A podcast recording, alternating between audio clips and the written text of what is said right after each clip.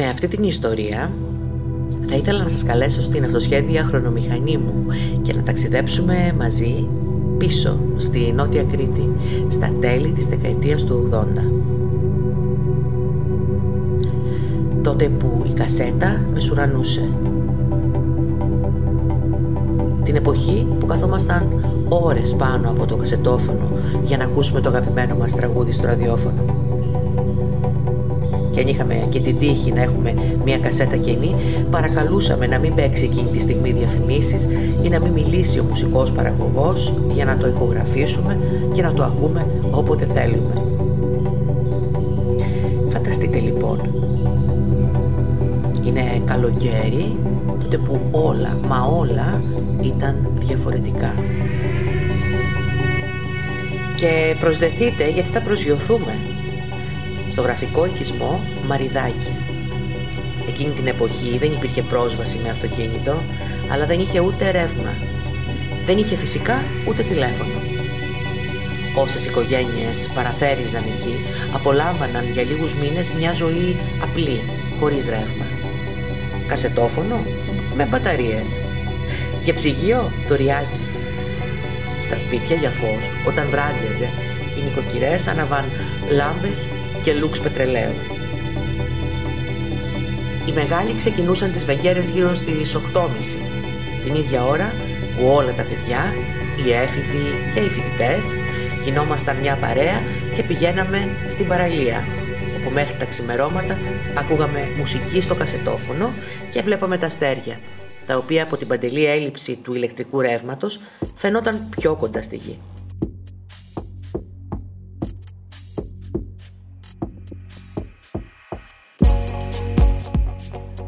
Όταν τέλειωναν οι μπαταρίες, απλά τέλειωναν. Από ραδιοφωνικούς σταθμούς πιάναμε μόνο κάποιους από την Αφρική στα Μεσαία. Περιμέναμε με αγωνία να πάει κάποιος μεγαλύτερος στο Ηράκλειο για να του παραγγείλουμε να μας φέρει.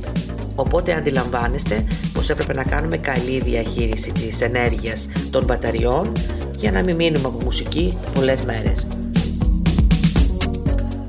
Ένα τέτοιο βράδυ λοιπόν εκείνης της εποχής, ορμόμενοι από μια διάθεση εξερεύνησης, σκεφτήκαμε να εξερευνήσουμε τις πλαγιές των βουνών της περιοχής. Κάποιος λοιπόν μας είπε πως όλο το χειμώνα έμενε σε μια σπηλιά λίγο πιο πάνω από το μονοπάτι για τσούτσουρα ένας κατάσκοπος από το Μαρόκο και έριξε την ιδέα να πάμε να εξερευνήσουμε τη σπηλιά του. Η ιδέα του ψηφίστηκε με συνοπτικές διαδικασίες δια της ανατάσεως της χειρός και έγινε αποδεκτή με ζητοκραυγές από όλους τους παρευρισκόμενους.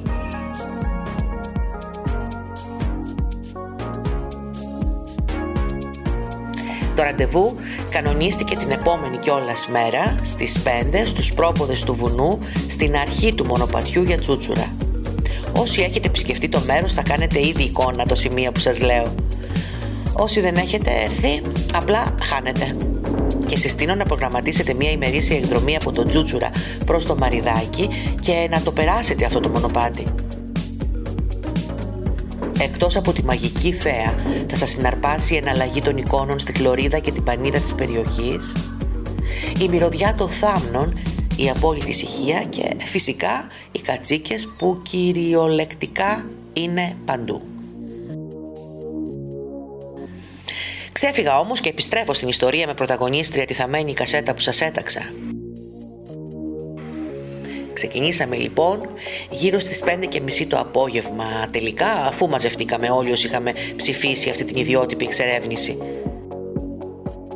Προχωρούσαμε ο ένας πίσω από τον άλλον και στο δρόμο κάναμε εικασίες για το τι αναμένεται να βρούμε μέσα στη σπηλιά. Τι θα πούμε αν τύχει και έρθει να μας πιάσει τα πράσα που του ψάχνουμε τη σπηλιά και τα πράγματά του; Κάποιος αναρωτήθηκε. Τι θα κάνουμε αν κρατάει μαχαίρι, πώς θα ξεφύγουμε; Τι θα κάνουμε; Αν βρούμε ότι συγκεντρώνει εκεί τα αρχαία που βρίσκει, πώς θα το διαχειριστούμε; Αν είναι μάγος, και η σπηλιά είναι ο χώρος που κάνει τα μαγικά του και να μας εξαφανίσει ξαφνικά αν, αν, αν τρομάζαμε με όλα όσα λέγαμε ακούγοντας ο ένας τον άλλον. Όμως κανείς δεν σκέφτηκε ούτε ένα λεπτό να γυρίσει πίσω. Και προχωρούσαμε ακάθεκτοι έχοντας όλα τα ενδεχόμενα ανοιχτά. Τώρα σε αυτό το σημείο είμαι υποχρεωμένη να κάνω άλλη μία παρένθεση για να σας πω πως κυκλοφορούν ένα σωρό θρύλοι στην περιοχή για ανοιχτές πύλες και επισκέψεις από εξωγήινους για βασιλιάδες θαμένους αιώνες τώρα για βουνά κούφια με μικροσκοπικές σχεδόν αόρατες στον επισκέπτη εισόδους που έχουν αμύθιτους θησαυρούς μέσα αλλά στην ατμόσφαιρα έχουν τόσα πολλά θανατηφόρα αέρια που κάνουν την εξερεύνησή τους αδύνατη και άκρος επικίνδυνη. Οπότε αντιλαμβάνεστε πως μέσα σε αυτές τις μυθοπλασίες ενσωματώθηκε και ο κατάσκοπος Μαροκινός.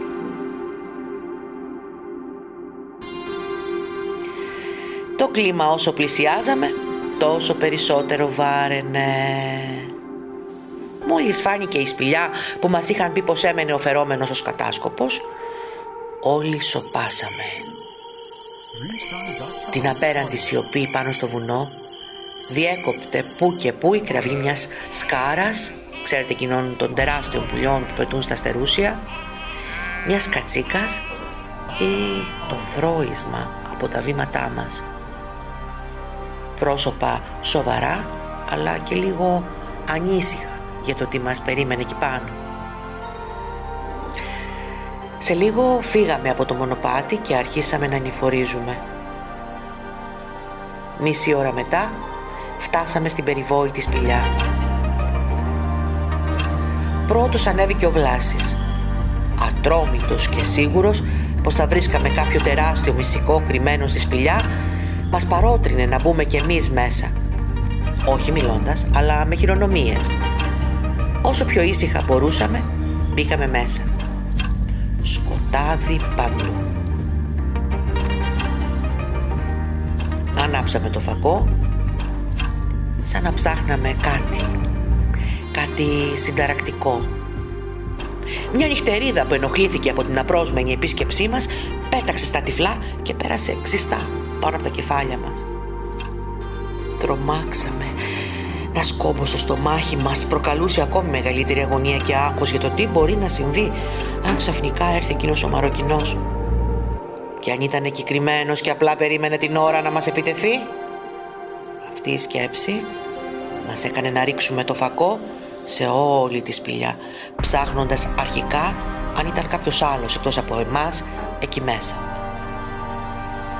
ένα μπρίκι για καφέ, δύο βάζα άδεια, μια καρέκλα μάλλον σπασμένη και τίποτε άλλο. Τίποτα άλλο. Τι απογοήτευση. Αν μπορούσες να δεις αγαπητέ ακροατή τις φάτσες μας εκείνη τη στιγμή νομίζω πως η ματέωση ήταν ζωγραφισμένη πάνω τους. Και πάνω που συζητούσαμε να φύγουμε η Ολυμπία παρατήρησε πως ένα σημείο του εδάφους της σπηλιάς ήταν φρεσκοσκαμένο.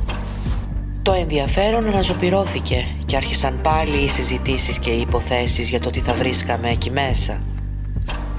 «Λεφτά», είπε ο Γιώργος. «Κάποιο αρχαίο αντικείμενο», είπε η Ολυμπία. «Μάλλον θα είναι αρχαιοκάπηλος», συμπλήρωσε η Άννα. «Σταματήστε τις κουβέντες και δώστε μου εκείνο το ξύλο να σκάψω στο σημείο να δούμε τι είναι θαμένο», είπα εγώ. Αρχίζω να σκαλίζω το χώμα με τα χέρια ωστόσο, γιατί η περιέργειά μου είναι πάντα πιο μεγάλη από την υπομονή μου.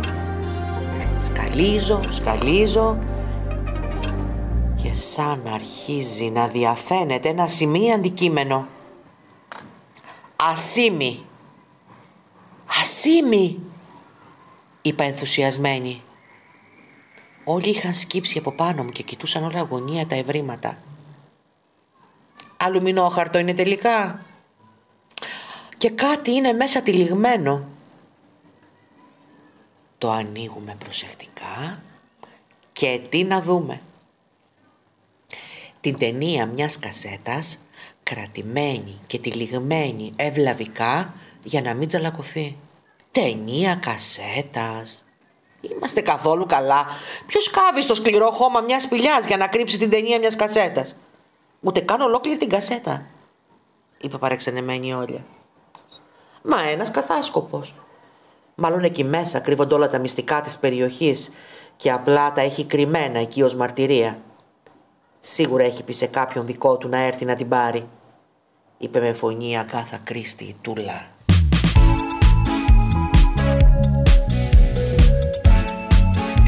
Άρχισε να νυχτώνει και έπρεπε να φύγουμε. Πήραμε το έβριμά μας στα χέρια ως σκυμήλιο και πήραμε το δρόμο της επιστροφής. Φτάσαμε νύχτα σχεδόν στο μαριδάκι και λόγω έλλειψης φωτός δεν μπορούσαμε να κάνουμε τίποτε εκείνο το βράδυ. Αναλάβαμε να φυλάξουμε για όλους την ταινία της κασέτας εγώ και ο Βλάσης μέχρι να σκεφτούμε έναν τρόπο να τη βάλουμε να ακουστεί για να αποκωδικοποιήσουμε το μυστικό που έκρυβε. Το βράδυ στη σπηλιά της παραλίας, καθισμένοι σε κύκλο γύρω από τη φωτιά, προσπαθούσαμε να σκεφτούμε τι να έλεγε ο Μαροκινός στην κασέτα. Σε ποιον απευθύνονταν και γιατί να τη βγάλει από το πλαστικό της κουτί και να θάψει μόνο την ταινία; Πολύ μυστήριο. Κανείς μας δεν κοιμήθηκε καλά εκείνο το βράδυ από την αγωνία. Την επόμενη μέρα, πρωί-πρωί, πριν καλά καλά ξημερώσει, εγώ και ο Βλάσης με ένα μαχαιράκι προσπαθούσαμε να ανοίξουμε μια κασέτα για να πάρουμε το κουτί της, να βάλουμε εκεί την ταινία της, την καινούρια μας ταινία, για να πάρουμε το κουτί της, να βάλουμε εκεί την ταινία που βρήκαμε και να την ακούσουμε στο κασετόφωνο. Τι λίγαμε, τι λίγαμε και τελειωμό δεν είχε. Μάλλον θα ήταν 120 άρα. Μας έκανε εντύπωση η άριστη κατάσταση της ταινίας. Αφού ολοκληρώσαμε την επέμβαση, κλειστήκαμε στην τουαλέτα για να μην μας ακούσει κανείς άλλος και πατήσαμε το play. Ξυπαστήκαμε ακούγοντας τη φωνή του ψαραντώνη. Κοιταχτήκαμε ξαφνιασμένοι και δεν σας κρύβω λίγο απογοητευμένοι.